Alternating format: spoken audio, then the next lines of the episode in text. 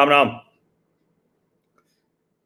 राजनीति ऐसी कड़वी हो चली है कि उसमें एक दूसरे को बिल्कुल बर्दाश्त करना ये अब नहीं रह गया। उस कड़वाहट में ज़ाहिर है कि समाज शामिल होगा, वो छूटा तो रह नहीं सकता है, आप कितनी भी कोशिश कर लें, कितना भी कह दें, पत्रकारिता भी उससे अछूत नहीं रह सकती। आप भले कहें कि पत्रकारिता निष्पक्ष होती है, निष्पक्ष होना चाहिए, रहना चाहिए, लेकिन ऐसा ना कभी हुआ है, ना आज होगा। पत्रकारिता में हर किसी को जो पक्ष लगता है, वो उसके साथ खड़ा होता है। अगर आप जो सही लग रहा है, उसके बावजूद उसके साथ नहीं खड़े हैं तो बेईमानी आप कर रहे हैं। लेकिन अगर आपको लगता है विचार के तौर पर, तर्क के तौर पर, या जो आपके सामने तथ्य प्रस्तुत हो रहे हैं उसके तौर पर और आप उसके साथ खड़े हैं तो इसमें कोई बुराई भी नहीं। लेकिन इस आधार पर राजनैतिक दल पत्रकारों को दुश्मन मानने लगे या पत्रकार राजनीतिक दलों को दुश्मन मानने लगे तो ये लोकतंत्र के लिए अच्छी स्थिति नहीं। अब, अभी जो इंडी अलायंस है, उसने तय किया कि चौदह एंकर्स को वो नहीं अपने प्रवक्ता भेजेगा, हालाँकि सब टूट रहा है। और मैंने आपको जो कहा था ना कि अब नए नए लोग तैयार होंगे। अब इसमें कोई बहुत संदेह नहीं रहने वाला है। नए नए लोग तैयार होंगे नए नए प्रवक्ता तैयार होंगे और वो प्रवक्ता बाकायदा आएँगे, उनको आप रोक भी नहीं पाएँगे। तो ऐसा नहीं होगा कि कांग्रेस, समाजवादी पार्टी, बसपा और ये सब नहीं होंगे। लेकिन इस पर एक बहस चल पड़ी है। और उस बहस में कॉमेडियन वरुण ग्रोवर वरुण ग्रोवर, उनकी कॉमेडी मुझे भी बड़ी अच्छी लगती है। वो और राम और वो सब मिलके एक, चलाते हैं ऐसी तैसी डेमोक्रेसी। अच्छा लगता है, कोई भी तंज करता है, व्यंग करता है तो मुझे तो अच्छा लगता है। मुझे उसमें कहीं कोई दिक्कत नहीं होती। वो नरेंद्र मोदी की आलोचना करें या राहुल गांधी की आलोचना करें या किसी का मज़ाक उड़ाए।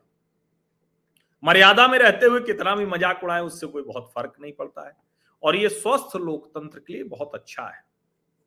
अब जब चारों तरफ़ इतना ईर्ष्या, इतना जहर, इतना एक दूसरे को मारा मारी चल रही है तो ऐसे में अगर कोई कॉमेडियन कुछ बात करे तो लगता है, चलो ठीक है यार, कुछ नहीं हो तो हाथ से होगा, कुछ नहीं होगा तो कुछ व्यंग्य होगा। लेकिन कई बार कॉमेडियन हाथ से व्यंग करते करते बड़ी गंभीर सी बात कह जाते हैं। और ज़ाहिर है कि पत्रकार होने के नाते हमारी ये ज़िम्मेदारी बनती है कि उस गंभीर बात को हम देखें, उसकी चर्चा करें। अब ये एक ट्वीट है वरुण का। ये ट्वीट क्या है? एक पोस्ट है, देखिए, अभी भी एक्स निकलता है नहीं एक्स को क्या कहें, पोस्ट ही कहना पड़ेगा। ट्विटर से तो ट्वीट हो जाता था तो एक्स पोस्ट है ये। अगर आपके शहर में कोई समोसे की दुकान है, देखिए, मैंने कहा ना कि कॉमेडियन हैं, टिप्पणी करते हैं, तंज करते हैं, अपना एक तरीका उनका है।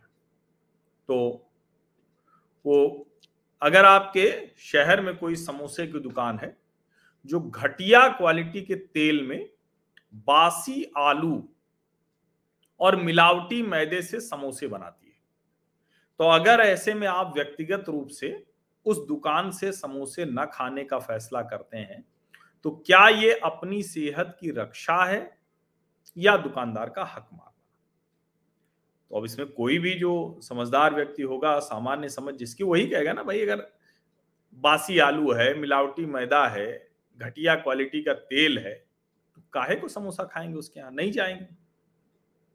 कतई नहीं जाएँगे। लेकिन क्या ये संभव है क्या कि वहाँ हमको पता है कि समोसा नहीं खा रहे हैं, लेकिन समोसा तब नहीं खाएँगे जब कोई खास काउंटर पर दुकानदार व्यक्ति बैठा होगा। या हम इसको मीडिया के साथ किसी भी तरह से तुलना कर सकते हैं क्या? क्योंकि वहाँ समोसा हमको खाना है तो कोई समोसा कैसा बना है उस पर कोई विचार विमर्श थोड़ी नहीं करना है, वरुण ग्रोवर जी। वहाँ तो आपको जाना है, पैसे देना है और वो समोसा खा लेना है। खराब लगे तो दोबारा जाना ही नहीं है। लेकिन यहाँ जो चौदह एंकर्स का बहिष्कार किया गया है, वो तो कुछ इस तरह से है, जिसमें मैंने बताया भी था कि सुधीर चौधरी और सुशांत सिन्हा तो कोई शो ही नहीं करते हैं जिसमें किसी को समोसा खरीदना बेचना हो।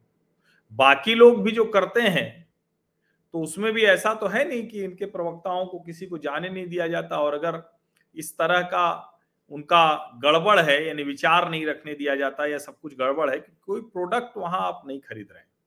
तो दोनों की तुलना नहीं है। लेकिन फिर भी एक बड़ी रोचक टिप्पणी है ये प्रमोद मिश्रा की।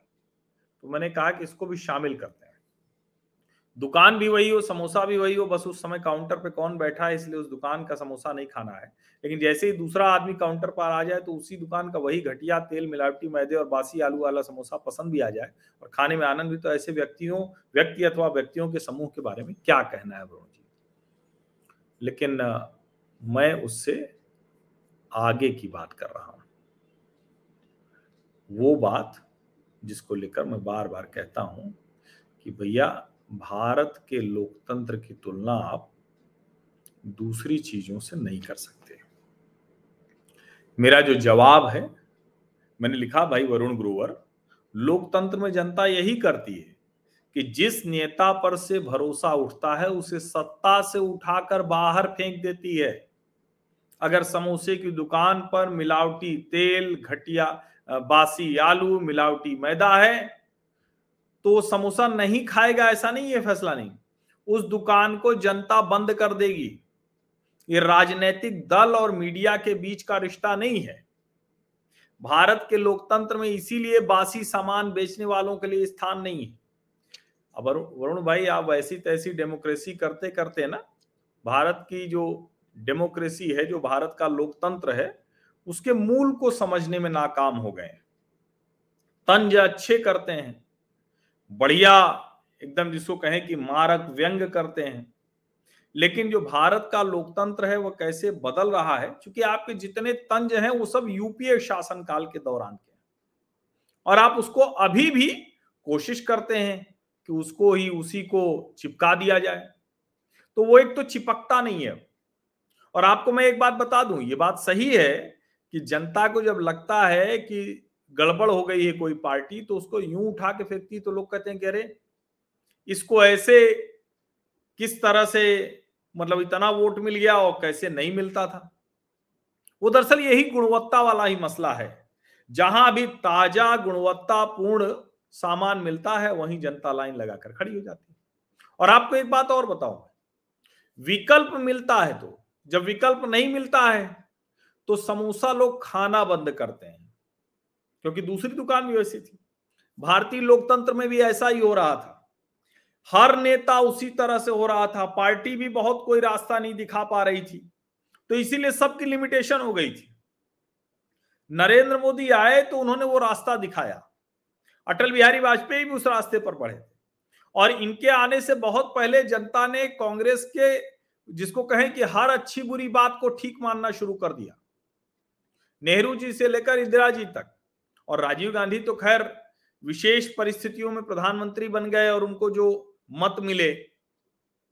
लेकिन सच बात यही है कि कांग्रेस पार्टी पर से देश की जनता का भरोसा 1975 में उठ ही गया। ये वही चक्कर था। वो बासी तेल, मिलावटी मैदा और घटिया क्वालिटी का तेल, बासी आलू और मिलावटी मैदा। लोकतंत्र ऐसे ही काम करता है। और मुझे लगता है कि ये उदाहरण जो एंकर्स का बहिष्कार है, उस पर नहीं लागू होगा। ये उदाहरण उसी पर लागू होता है। और आप देखिए, वही घटिया क्वालिटी के तेल में बासी आलू और मिलावटी मैदे वाला जो एक पैकेज पेश करने की कोशिश कांग्रेस पार्टी करती रही, जो गठजोड़ करता रहा, वो देखिए आउट हो गया। 2014 में आउट हो गया 2019 में आउट हो गया, देश के अलग अलग राज्यों में आउट हो गया। उसके पीछे सबसे बड़ी वजह यही थी।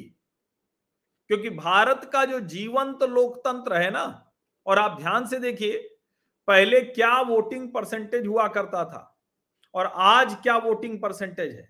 जबकि आज लोग ज़्यादा व्यस्त हैं, आज लोगों के जीवन में आपाधापी ज़्यादा है, मारामारी ज़्यादा है। ठीक है कि लोकतंत्र में जो चुनाव आयोग ने भूमिका निभाई है लोगों की जो अवेयरनेस बढ़ाई है, उसका भी बड़ा फ़र्क है। लेकिन उसकी वजह से ये मूल बात नहीं है।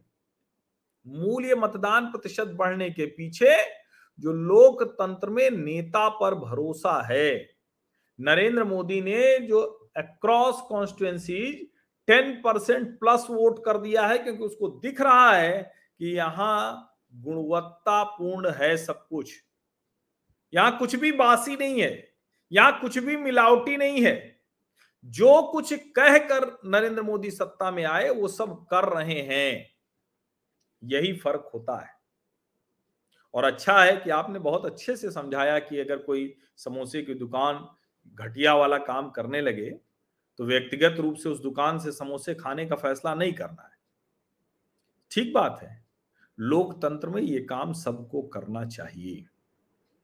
अगर कोई राजनीतिक दल वो आपकी उन उम्मीदों पर खरा नहीं उतर रहा है तो निश्चित तौर पर वो इसको आपका अधिकार बनता है पूरी तरह से कि आप उस पार्टी को खारिज कर दें।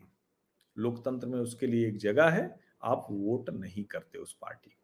दूसरी पार्टी को वोट कर देते हैं। यही लोकतंत्र है।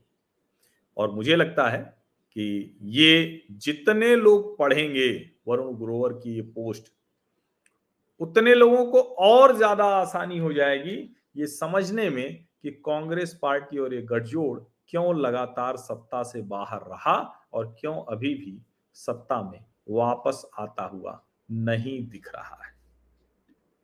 आप सभी का बहुत बहुत धन्यवाद इस चर्चा में शामिल होने के लिए।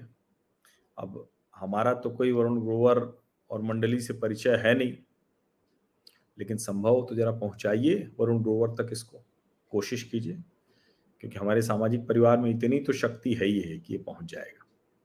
सब्सक्राइब कर लीजिए नोटिफिकेशन वाली घंटी दबा दीजिए लाइक का बटन दबाइए एट मीडिया हर स्वीटी टैग करके साझा कीजिए और व्हाट्सएप समूहों में भी अवश्य भेजिए। धन्यवाद।